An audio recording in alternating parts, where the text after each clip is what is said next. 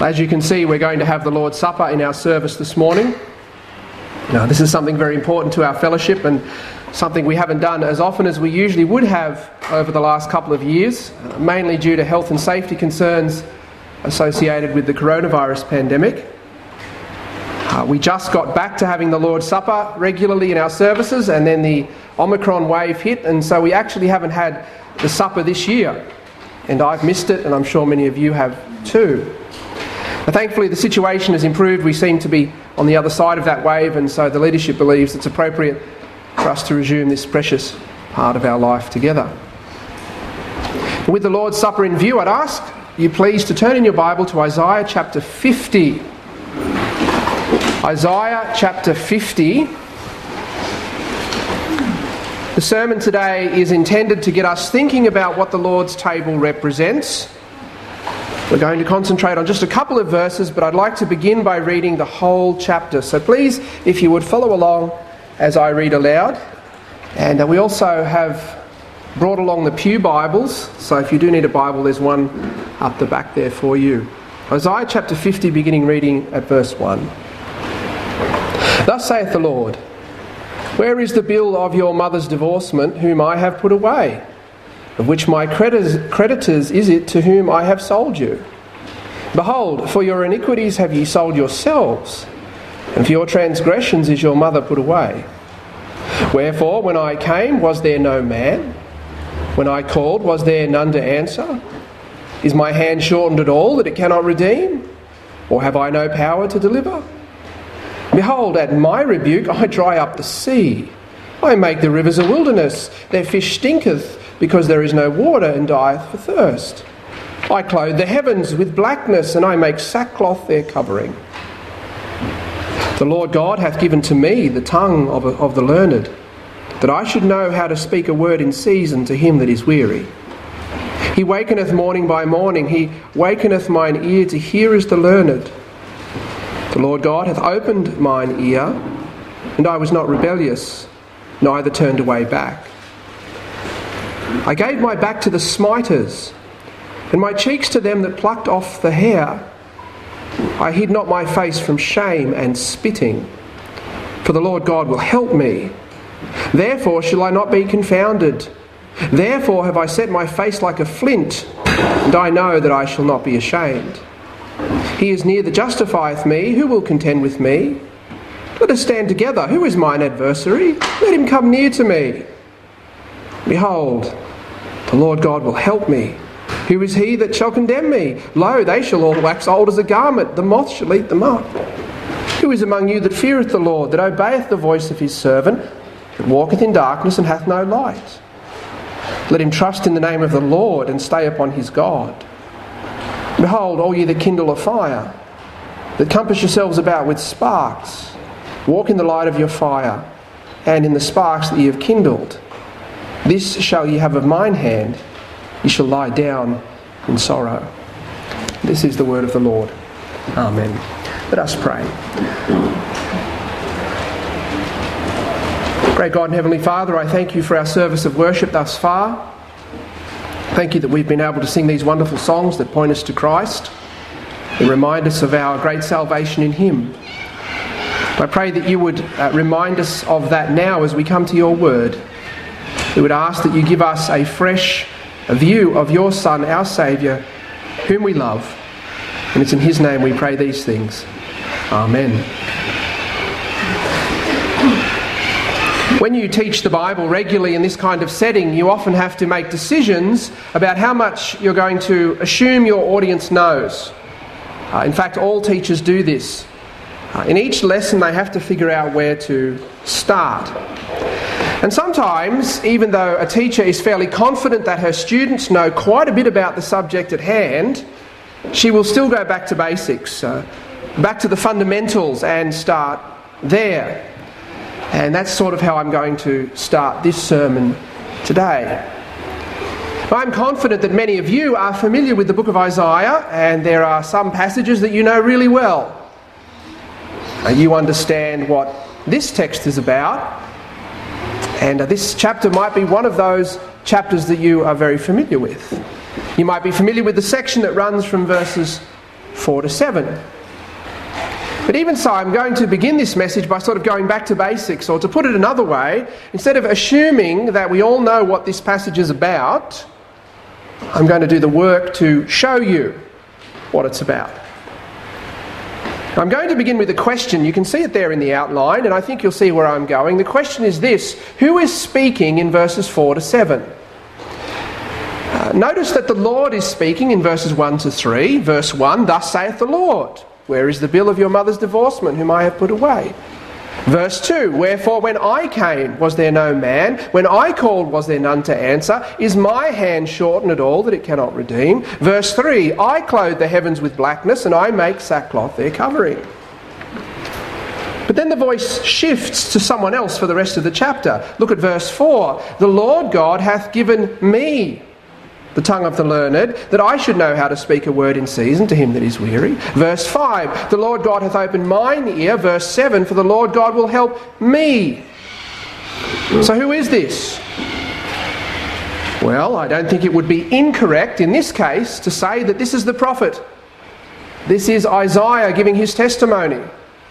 Indeed, this is close to how Calvin interprets the passage. He says, For my own part, I have no doubt that Isaiah comes forward as one who represents all the servants of God, not only those who were from the beginning, but those who should come afterwards.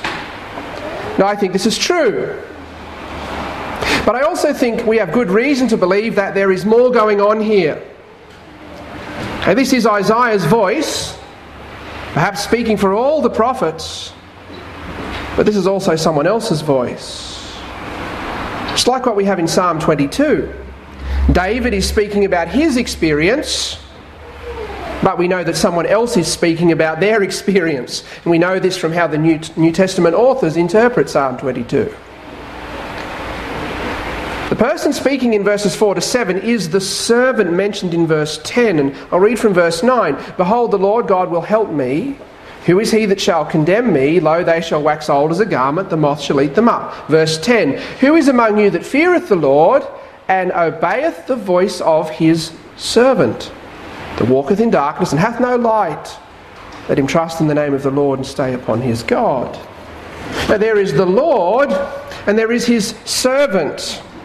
Those that fear the Lord obey the voice of his servant. Now in verses 4 to 7, we have the testimony of the servant, the one who speaks for the Lord. We're given insight into his relationship with the Lord. We're given insight into his experience, and that leads us naturally to a second question Who is the servant? Now, I realise that some of you, perhaps most of you, know the answer to this question, and you could probably explain it to me. But as I said a moment ago, I think there is value in doing the work. There is value in showing how we come to this understanding. Who is the servant of the Lord in Isaiah chapter 50? Well, let's go back to chapter 42 and read some verses there. Isaiah chapter 42, beginning at verse 1. Behold, my servant, well, there he is in verse 1. Behold, my servant, whom I uphold, mine elect, in whom my soul delighteth. I have put my spirit upon him, he shall bring forth judgment to the Gentiles. He shall not cry, nor lift up, nor cause his voice to be heard in the street. The bruised reed shall he not break, and the smoking flax shall he not quench. He shall bring forth judgment unto truth. He shall not fail nor be discouraged till he have set judgment in the earth, and the isles shall wait for his law. Thus saith God the Lord, He that created the heavens and stretched them out, He that spread forth the earth and that which cometh out of it, He that giveth breath unto the people upon it, and spirit to them that walk therein. I, the Lord, have called thee in righteousness, and will hold thine hand, and will keep thee, and give thee for a covenant of the people, for a light of the Gentiles, to open the blind eyes, to bring out the prisoners from the prison, and them that sit in darkness out of the prison house and we're told so many things in this passage. Uh, we don't have time this morning to consider each characteristic, but let me just mention a handful. Uh, this servant is pretty special. the Lord has chosen him and delights in him. He has been anointed with the Spirit. He will have a ministry not just to Israel but to the Gentiles. He will bring forth judgment to the Gentiles and be a light to them. He will be gentle and compassionate. A bruised reed shall he not break, and the smoking flax shall he not quench. And at the same time, he will speak the truth and establish judgment in the earth. He will be the basis of a covenant that God enters into. He will open blind eyes and set people free. We meet this person again over in chapter 49. If you'd like to turn over there now, Isaiah chapter 49. Reading from verse 1. And this time the servant is speaking. Isaiah chapter 49, verse 1 Listen, O isles, unto me, and hearken, ye people from far. The Lord hath called me from the womb, from the bowels of my mother hath he made mention of my name. He hath made my mouth like a sharp sword. In the shadow of his hand hath he hid me, and made me a polished shaft. In his quiver hath he hid me. And he said unto me, Thou art my servant, O Israel, in whom I will be glorified. Then I said, I have laboured in vain. I have spent my strength for naught and in vain, yet surely my judgment is with the Lord, and my work with my God. And now again, and now saith the Lord that formed me from the womb to be his servant, to bring Jacob again to him. Though Israel be not gathered, yet shall I be glorious in the eyes of the Lord, and my God shall be my strength. And he said, It is a light thing that thou shouldest be my servant to raise up the tribes of Jacob and to reserve, restore the preserved of Israel. I will also give thee for a light to the Gentiles, that thou mayest be my salvation unto the end of the earth. Thus saith the Lord, the Redeemer of Israel and his Holy One, to him whom man despiseth, to him whom the nations abhorreth, to a servant of rulers. Kings shall see thee and arise. Princes also shall worship because of the Lord that is faithful and the Holy One of Israel, and he shall choose thee. Now, again, there's far too much in this passage for us to consider in our sermon today. Just a few points. In verse 3, the Lord refers to the servant as Israel and said unto me, Thou art my servant, O Israel. It sounds like the nation might be the servant and not an individual. But then, if you look further down, you see that the servant has been sent to minister to the nation, to, to bring Israel back to the Lord. Verse 5 And now saith the Lord that formed thee from the womb to be his servant, to bring Jacob again to him. Though Israel be not gathered, yet shall I be glorious in the eyes of the Lord. So the servant has to be an individual, or else the text makes no sense. The servant is called Israel in verse 3 because he personifies the nation of Israel. He personifies what the nation of Israel is to the Lord. The Lord chose Israel. The Lord delighted in Israel. He revealed himself to Israel. He brought his purposes for this world to pass through Israel. And so it is for the servant. Notice also, very interesting, that the Lord called the servant and mentioned his name before he was born. That's in verse 1. The servant will not only have a ministry to Israel, but be a light to the Gentiles. Verse 6. In fact, he will be the Lord's salvation unto the end of the earth. Also in verse 6. And then notice in verse 7 that though he will be despised by men and abhorred by the nation, kings and princes will worship him. I think we're starting to figure out who this is, right? There is one more passage in Isaiah that we need to consider, and this is the one that reveals the identity of the servant most clearly. We won't read all of it, but please turn over to chapter 52. Isaiah chapter 52. And I'm going to begin reading at verse 13. Some of the most familiar words in the Old Testament and indeed in all of the Bible. Isaiah 52, verse 13 Behold, my servant, there he is. My servant shall deal prudently. He shall be exalted and extolled and be very high. As many were astonied at thee, his visage was so marred more than any man and his form more than the sons of men. So shall he sprinkle many nations. The kings shall shut their mouths at him. For that which had not been told them they shall see, and that which they had not heard they shall consider. Chapter 53 Who hath believed our report? And to whom is the arm of the Lord revealed?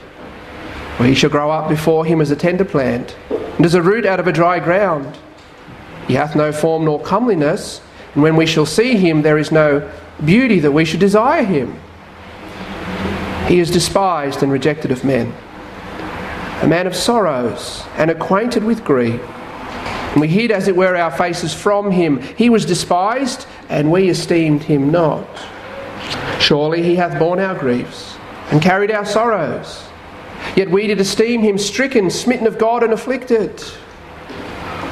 But he was wounded for our transgressions, he was bruised for our iniquities.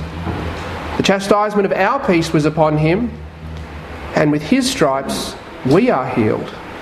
Now down to verse 10. It pleased the Lord to bruise him, he hath put him to grief. When thou shalt make his soul an offering for sin, he shall see his seed, he shall prolong his days. The pleasure of the Lord shall prosper in his hand. Verse 11. He shall see of the travail of his soul and shall be satisfied. By his knowledge shall my righteous servant justify many, for he shall bear their iniquities. We see here that the servant will die and that he will die on behalf of others. His soul, his life will be made an offering for sin. His suffering will satisfy the Lord. In knowing the servant, many shall be justified because he will have borne their iniquities. The authors of the New Testament quote from this portion of the Old Testament on seven occasions. And there is no doubt who they understood the servant to be. If you want to look this up for yourself, read the account of the interaction between Philip and the Ethiopian, Ethiopian eunuch in Acts chapter 8. The Ethiopian is reading from Isaiah chapter 53. He can't figure out who the prophet is talking about, and Philip, we're told, began at the same scripture and preached unto him Jesus. The servant of the Lord in these passages in Isaiah is the Messiah the Lord Jesus Christ. He really can't be anyone else. The text we're concentrating on this morning, Isaiah chapter 50, verses 4 to 7, is the third of what are called the servant songs, and there are four of them. Some scholars believe this third song in chapter 50 goes all the way from verse 4 to the end of the chapter, but most see it as running from verse 4 to verse 7. In these verses, through the pen of the prophet, the Messiah is speaking. Jesus is speaking. He is talking about his experience. We are given a wonderful insight into the mind and into the heart of our Lord. I'd love to consider all four verses, but in the interest of time, we're going to reflect on just the middle two verses in our message today, verses 5 and 6. Verse 5 begins with these words The Lord God hath opened mine ear. This refers to a willingness to listen, a willingness to receive wisdom and instruction. Uh, this is the opposite of the person who sticks their fingers in their ear. yeah, they don't want to hear, they don't want to listen, they don't want to know whatever it is you've got to say. Perhaps your children, when they were little, used to do that stick their fingers in their ear. Well, that wasn't the servant. It's interesting that the servant says that the Lord opened his ear. Now, this is not to say that the servant was unwilling to listen and the Lord sort of forced his ear open, but it does acknowledge the initiative of the Lord, the work of the Lord in the servant's heart. Now, Jesus came to a point in his life when he recognized who he was and he listened to his Father, he listened to God. I think of the child Jesus in the temple for those three days. It's clear that at the time he knew who he was, he knew where he was, and he had some understanding of his purpose. How is it that ye sought me? He said to his mother. Wished ye not that I must be about my father's business? The text doesn't tell us, but I think that while he was in the temple, yes, he was having wonderful conversation with the religious leaders, but he was also communing with his father. I think of God talking to the child Samuel in the tabernacle. Was not that perhaps a foreshadowing of the child Jesus in the temple? In John chapter 4, verse 34, Jesus said, My meat is to do the will of him that sent me and to finish his work. He said a similar thing in John chapter 6, verse 38 For I came down from heaven not to do mine own will, but the will of him that sent me. We might not fully comprehend how exactly Jesus came to know his Father's will. Uh, it's here that we hit up against the mystery of his person, the, the seamless union of those two natures, uh, deity and humanity in one person. But we can say that in his humanity, he did come to know this. His ears were opened, he listened. He came to understand what the Lord wanted him to do. We don't have time to explore it this morning, but I think there is definitely something about this in the preceding verse where the servant says, He wakeneth morning by morning, He wakeneth mine ear to hear as the learned. What the first part of verse 5 is telling us is that the servant knew all about the things we just read about establishing judgment in the earth, about being a light to the Gentiles, about being worshipped by kings and princes but it means he also knew about the pain and the suffering, about being despised and rejected of men, about being wounded and bruised, about being made an offering for sin. The servant knew that the Lord had a crown for him to wear, but also a cross for him to bear.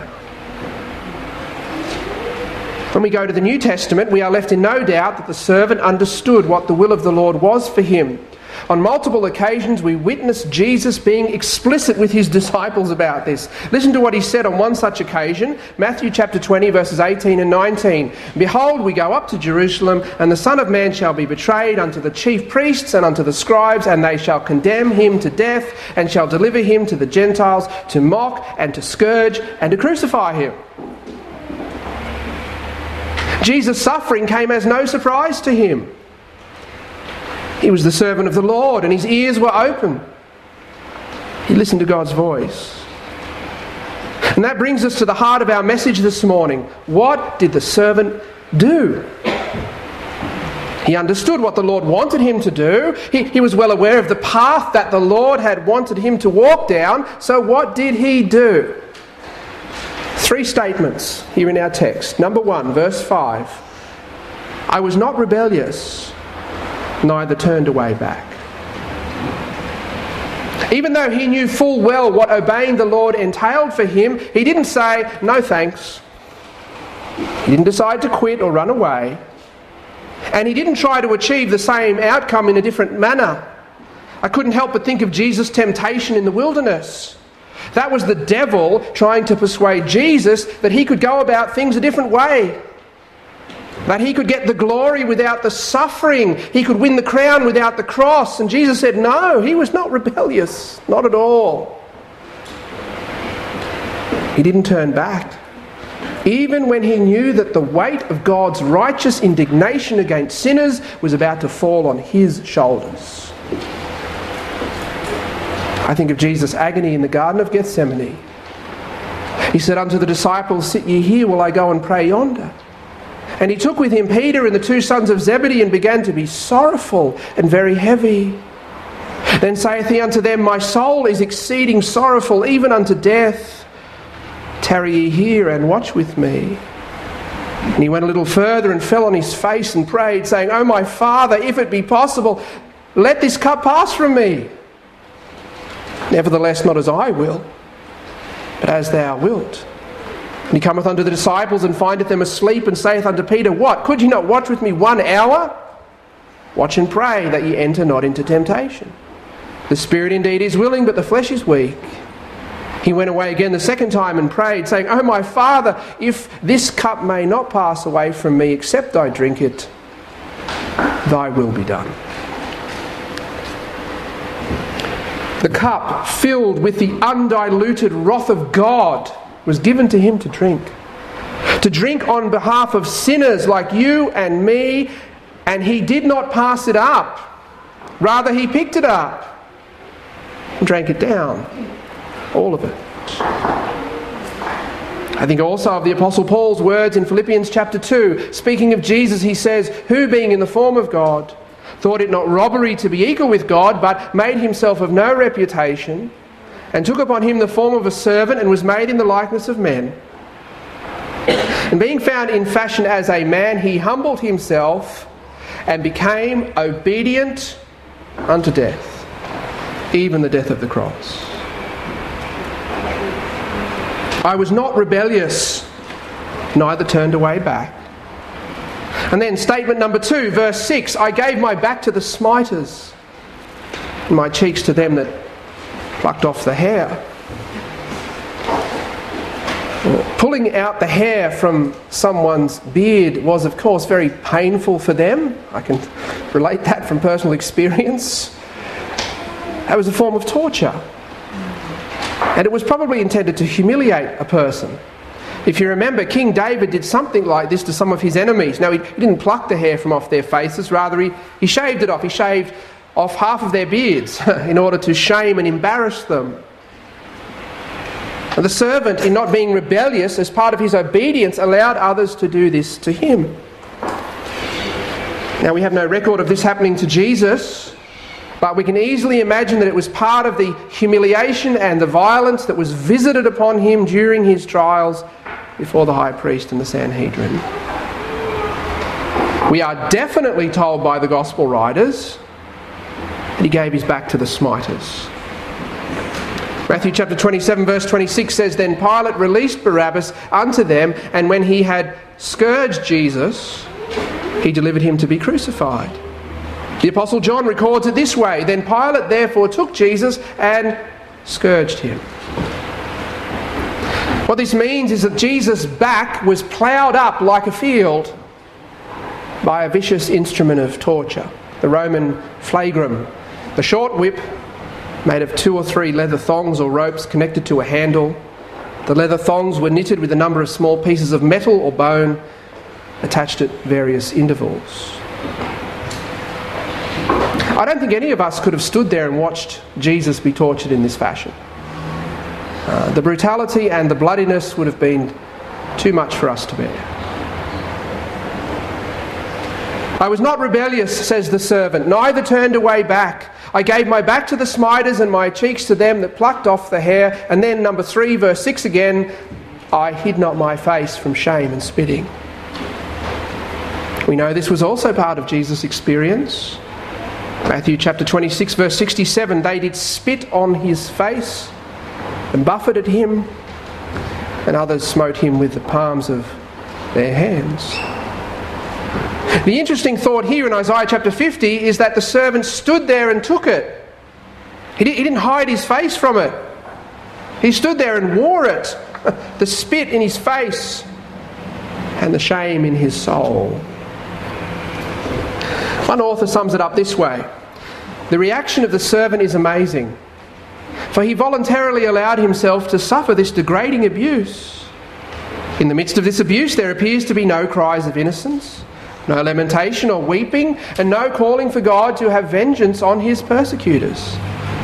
He accepts this mistreatment and does not hide his face to avoid it or protect himself from such abuse.